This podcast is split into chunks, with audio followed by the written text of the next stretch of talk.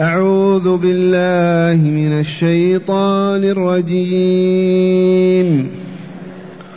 وإذا مس الناس ضر دعوا ربهم منيبين إليه منيبين إليه ثم إذا أذاقهم منه رحمة إذا فريق منهم إذا فريق منهم بربهم يشركون ليكفروا بما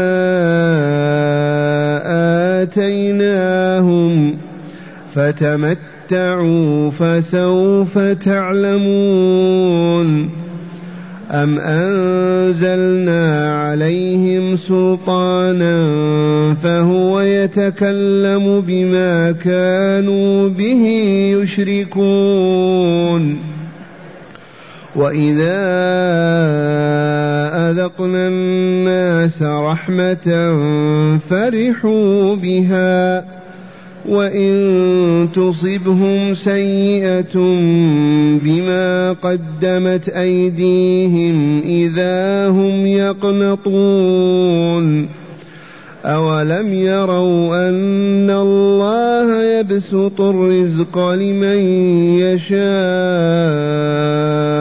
ويقدر إن في ذلك لآيات لقوم يؤمنون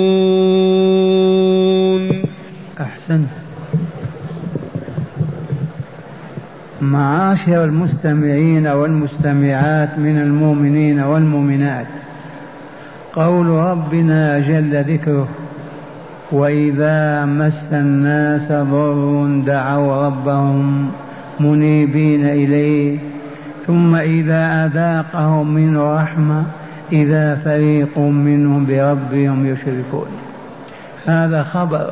والله لواقع كما اخبر تعالى وهو العليم الخبير.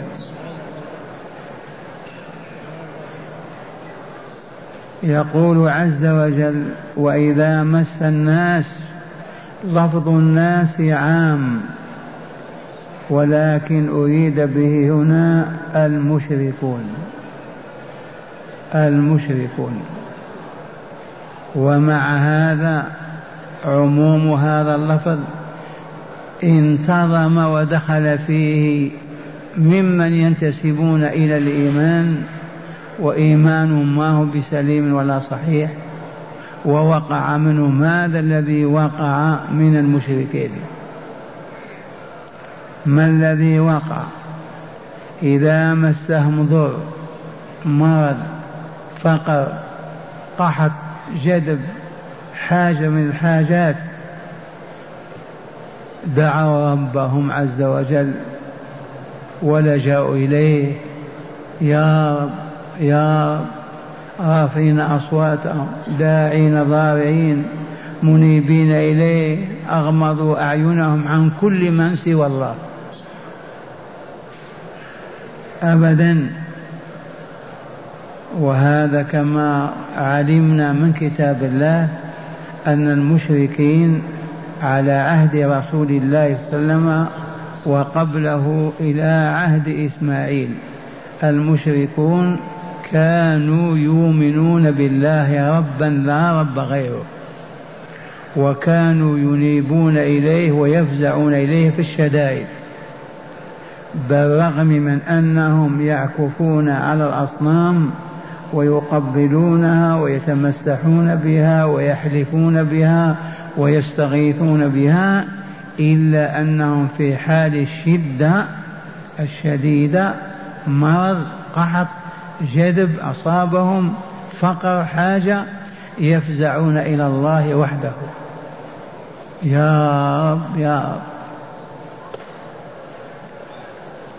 وأذكركم بحادثة عكرمة ابن أبي جهل. عكرمة رضي الله عنه وأرضاه أسلم وحسن إسلامه. متى أسلم؟ تأخر إسلامه أسلم يوم الفتح. لما فتح الله تعالى على رسوله مكة ودخلها فالمشركون المعاندون المبغضون الساخطون هربوا من مكة وأكثرهم بقي في مكة. والرسول صلى الله عليه وسلم لما تجمعوا حول المسجد الحرام حول الكعبة سألهم قائلا ما ترون أني فاعل بكم؟ قالوا أخ كريم وابن أخ كريم قال اذهبوا فأنتم الطلقاء. إلا أن عكرمة كان ممن هرب ما يريد أن ينظر إلى وجه رسول الله صلى الله عليه وسلم. ووجد سفينة في جدة أو قرية أخرى على البحر تريد أن تقلع فركبها ليذهب من الحجاز بالمرة أو من الجزيرة. لما ركب السفينة وسارت السفينة بالبحر جاءت عاصفة من الريح إذا طاربت السفينة.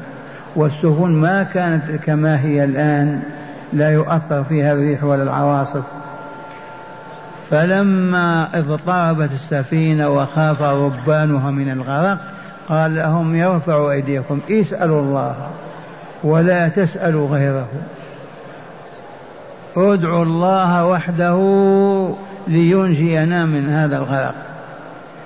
إذا عكرمة تعجب. قال لماذا هربتنا لماذا هربت من محمد؟ لأنه كان يدعو إلى عبادة الله وحده. والآن عند الغرق لا ندعو إلى الله. والله لنعود إليه. ارجع بنا إلى الشاطئ. فرجع صاحب السفينة ونزل عكيمة وأتى رسول الله صلى الله عليه وسلم مكة وأسلم بين يديه. والشاهد في قول الله تعالى في غير هذه الآية وفي هذه الآية. هذا الخبر الإلهي وإذا مس الناس ضر الضر ما يضر ويؤلم مرض غير ذلك. وجع خوف كذا كله يقال فيه ضر. وإذا مس الناس ضر دعوا ربهم منيبين إليه راجعين إليه. بعدما كانوا يلتفتون عنه إلى غيره رجعوا إلى الله. ثم إذا أذاقهم منه رحمة وذهب ذاك الضر والألم والفقر والمصائب إذا فريق منهم بربهم يشركون. يعودون إلى الشرك. يعبدون الأصنام والأهواء والشياطين.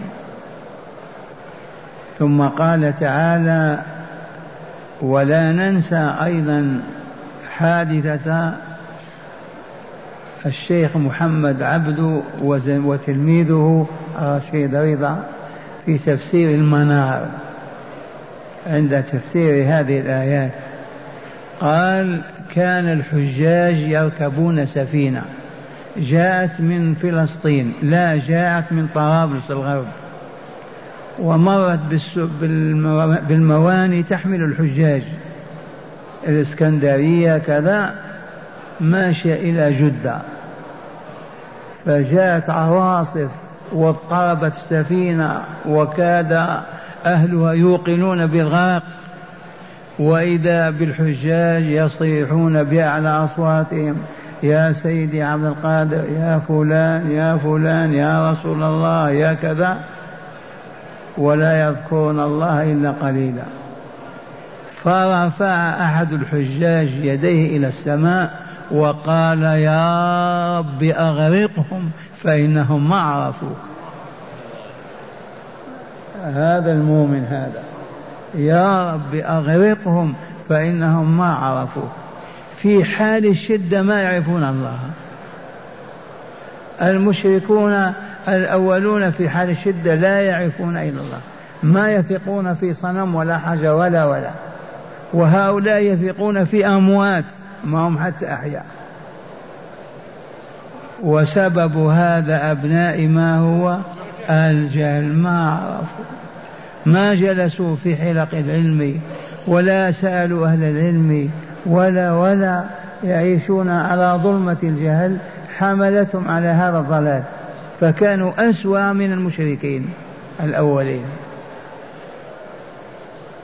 وإذا مس الناس ضر دعوا ربهم منيبين إليه ثم إذا أذاقهم من رحمة إذا فريق منهم بربهم يشركون والعياذ بالله تعالى. لما أنقذهم من الكرب والهم والمرض عادوا إلى الأصنام من جديد. لما كانوا في الشدة كانوا مع الله. لما نجاهم عادوا للشرك يعبدون الأصنام. ليكفروا هذه ليكفروا بما آتيناهم والعياذ بالله. إذا فتمتعوا قل لهم فسوف تعلمون. تمتعوا هذه الأيام في هذه الحياة بما عندكم وسوف تعلمون نتائج هذا الكفر والشرك والإعراض عن الله عز وجل. وذلك يوم يبعثون حفاة عراة في ساحة فصل القضاء يوم القيامة. ثم قال تعالى أم أنزلنا عليهم سلطانا فهو يتكلم بما كانوا به يشركون؟ هل أنزل الله حجة لهؤلاء على هذا الشرك؟ هل بعث فيهم رسول يدعوهم إلى هذا؟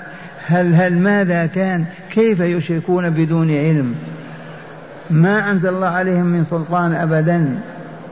فلو كانت عندهم حجج علمية براهين من الوحي الإلهي من أحاديث الأنبياء لكانوا يعذرون. ما عندهم أبدا حجة أبدا. إذا فهذا الذي يشركون به لا حجة لهم ولا سلطان ولا بيان ولا برهان على أن يعبدوه مع الله ويدعوه. وإخواننا المسلمون الذين ما زالوا يستغيثون بالأولياء وينادونهم وهم أموات أو أحياء هل عندهم سلطان في هذا حجة؟ قال الله قال رسوله الجواب لا والله. ما هو إلا التقليد لبعضهم البعض والرواية عن بعضهم البعض والكل ما عرفوا الله ولا عرفوا الطريق إليه. الجهل أم أنزلنا عليهم سلطانا فهو يتكلم بما كانوا بيشركون؟ لا والله. لا حجة ولا دليل ولا برهان لا من كتاب ولا من سنة. بس اتباع للشيطان والتقليد للعوام.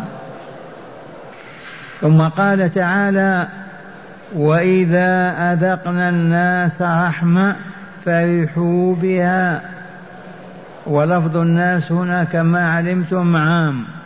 وإذا أذقنا الناس رحمة فرحوا بها وإن تصبهم سيئة بما قدمت أيديهم إذا هم يقنطون. افتح عينيك على البشرية تجد هذا الواقع. إذا كان الرخاء والمطر والسلام والسعادة ماذا يفعلون؟ يفرحون ويطربون ويغنون ويأكلون ويشربون. ويتمتعون بأنواع اللباس والمراكب وإن تصيبهم سيئة من قحط وجدب أو مرض أو خوف بما قدم بسبب ما قدمته أيديهم من الكفر والشرك أو الإعراض عن سنن الله عز وجل وعدم الأخذ بها فأصيبوا مثلا بالجوع أو المرض إذا هم يقنطون. هذه الحال ليست حال المؤمنين البصراء الواعين العارفين بالله هذه حال الجهل المركب الكفر والجهل والشرك. واسمع الخبر. وإذا أذقنا الناس من يذيقهم الله رحمة ما هي الرحمة؟ المال الغنى المطر العافية السلامة من الأمراض والعاهات فرحوا بها. فرحوا بها وما يشكرون الله عليها. ولا يحمدونه على ذلك أبدا. وإن تصيبهم سيئة بما قدم يهديهم من الشرك والكفر أو الظلم أو ترك سنن الله تعالى في الكون ما يعملون بها إذا هم يقنطون. هذا حال الكافرين. الذين ما عرفوا الله ولا عرفوا شرعه ولا وعده ولا وعيده ألا وهم جهلاء البشر من بيض وسود في الأولين والآخرين. وإذا أذقنا الناس رحمة فرحوا بها وإن تصبهم سيئة أي ما يسوءهم من مرض أو قحط أو جدب أو مرض أو خوف إذا هم يقنطون. وقوله بما قدمت أيديهم اعلم أن الله لا يبتلي إلا امتحانا وابتلاء. فيبتلي بالغنى ويبتلي بالفقر. يمتحن بالفقر ويمتحن بالغنى.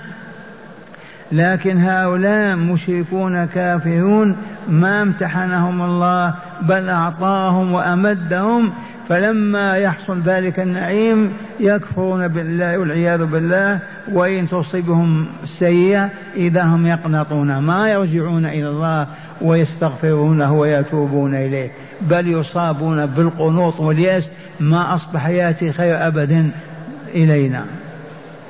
هذا الخلق هذا الطبع هذا الوصف يجب أن لا يكون للمؤمنين والمؤمنات. يجب أن لا نتصف به. أبدا. وهو إذا كانت رحمة نفرح ولكن نحمد الله ونشكره ونستعمل تلك الرحمة فيما يحب الله. وإن كانت مصيبة والعياذ بالله نفزع إلى الله ونلجأ إليه ونستقيم عن عبادته. هذا شأن الأحياء. أما الأموات كما أخبر تعالى إذا أذقنا الناس رحمة فرحوا بها. وإن تصيبهم سيئة بما قدمت أيديهم إذا هم يقنطون. يفاجئونك بالقنوط واليأس والعياذ بالله تعالى.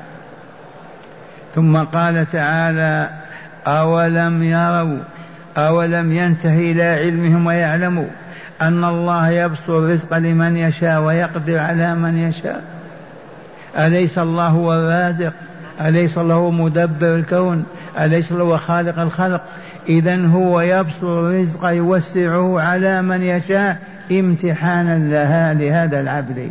أو يقدر بمعنى يضيق على هذا كذلك ابتلاء له هل يشكر؟ الأول هل يشكر؟ والثاني هل يصبر؟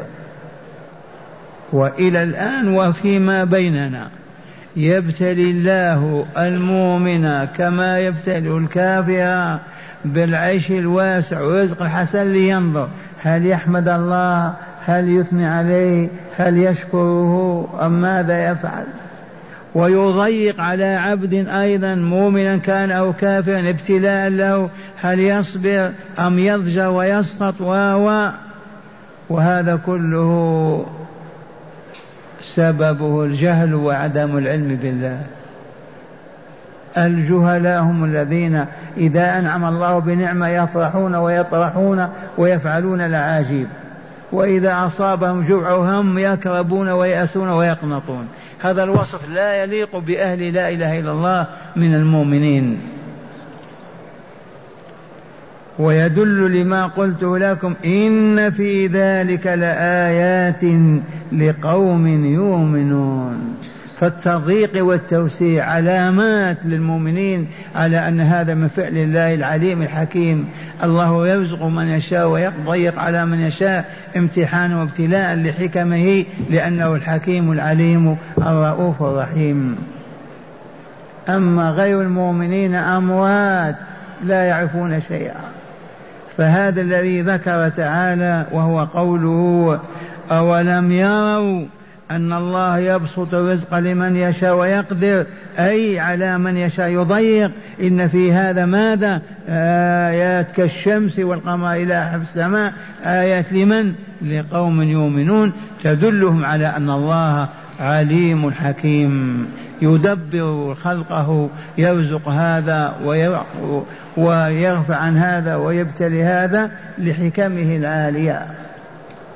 من يفهم هذا المؤمنون العالمون؟ من هداية هذه الآيات اولا بيان جهل المشركين وضلال عقولهم بما ذكر تعالى من صفاتهم وأحوالهم. بيان ضلال المشركين وفساد عقولهم وفساد أحوالهم لأنهم كالأموات ليسوا بأحياء. ولماذا اذا إذا رزقهم الله عز وجل يكفرون بالنعم؟ وإذا ابتلاهم بالمرض أو الضعف يفزعون إليه ويدعونه. المفروض إذا رزقهم بالخير يشكرون ويحمدون ويعبدون الله وحده. لكن لضلالهم وفساد عقولهم إذا أنعم عليهم أشركوا به غيره وعبدوا غير الله عز وجل. وإن ابتلاهم بالفقر أو المرض فزعوا إلى الله عز وجل. هذا ما يقبل. لا تعرفون إلا في ظرف من الظروف وتتنكر في باقي الظروف. فالمؤمن يعرف الله في حال الغنى في حال الفقر في حال المرض في حال الصحة في حال الأمن في حال الخوف دائما مع الله. المشركون هذه حالهم. إذا كانوا في غنى وراحة وأمن وعافية الأصنام والأغاني والمزامير والطبول وإذا جاء خوف وفزع فزعوا إلى الله يشتكون إليه ويبكون. ومن المؤمنين الجهل على العكس هكذا. إذا كانت الوظيفة والمال والغنى والراحة وكذا ما يعرفون الله أبدا. وإذا جاء الفقر والعياذ بالله يقنطون ما يفزعون إلى الله فهم أسوأ حال من المشركين. أسوأ حال من المشركين كيف؟ المشركون في حال الغنى والصحة والأمن يعبدون الأصنام والأوثان وإلا لا. في حال الفقر والمرض والخوف يفزعون إلى الله وإلا لا. جهالنا نحن في حال الترف والمال كذا يتركون الله. فإذا جاء الفقر والموت ما يفزعون إلى الله ييئسون ويقنطون. والسخط والجزع والبكاء والصياح. ثانيا بيان تهديد الله تعالى للمصرين على الشرك والكفر بعذاب يوم القيامة. فتمتعوا أيها المشركون وافعلوا ما أنتم عليه لكن سوف تعلمون عاقبة هذا الشرك والكفر والإعراض عن الله عز وجل. يوم يبعثهم حفاة عراة يجزيهم على هذا الشرك والكفر. دلت عليه الآية الثانية. نعم. ثالثا بيان حال أهل الشرك والكفر والجهل في فرحهم بالنعمة فرح البطر الأشر ويأسهم وقنوطهم عند نزول البلاء بهم والشدة. كما سمعتم كما علمتم المشركون الضلال الجاهلون الكافرون المنافقون إذا كانت النعم البطر والأشر والتكبر والصياح والضجيج والترف والسرف كما نسمع ونرى. وإذا جاء القحط أو الخوف أو كذا ما يفزعون إلى الله عز وجل خلاف المشركين. بس يئسون ويقنطون والعياذ بالله أو يسخطون على الله. نظروا إلى الله من هذه الصفات. نعم. رابعا مظهر حكمة الله وتدبيره في الرزق توسعة وتقديرا وإدراك ذلك خاص بالمؤمنين لأنهم أحياء يبصرون ويفهمون بخلاف الكافرين فهم أموات لا إبصار ولا إدراك لهم. هذه الآية الثالثة وهذه هدايتها. أهل البصائر أهل النهى أهل العلم يعرفون إذا ابتلاك الله بالمال والعافية والصحة هذا فضل الله علي أنعم الله علي أحمد الله أشكره أتصدق أدخر للآخرة أعمل أعمل في هذا هذا النعيم. وإذا ابتلاني بمرض أو فقر نفزع إلى الله عز وجل لأنهم ابتلاني ابتلاء ليرى أن أصبر أم نضجر ندعو الله أو لا فحال المؤمنين دائما في خير. ولكن هذا لمن؟ إن في ذلك لآيات لقوم يؤمنون وهم الأحياء العالمون العارفون. والله لحالهم دائما. حال الغنى ما في ترف ولا صرف ولا بطر ولا أغاني ولا مزامير ولا له فقط يأكلون وينفقون ويتصدقون. ويبنون المساجد أو يعبدون الطرق. أصابهم الفقر والجاعة يفزعون إلى الله والضراع بين يديه ويقول هذا بسبب ذنوبنا يستغفرون الله الليل والنهار. هذه حال المؤمنين. اللهم اجعلنا منهم.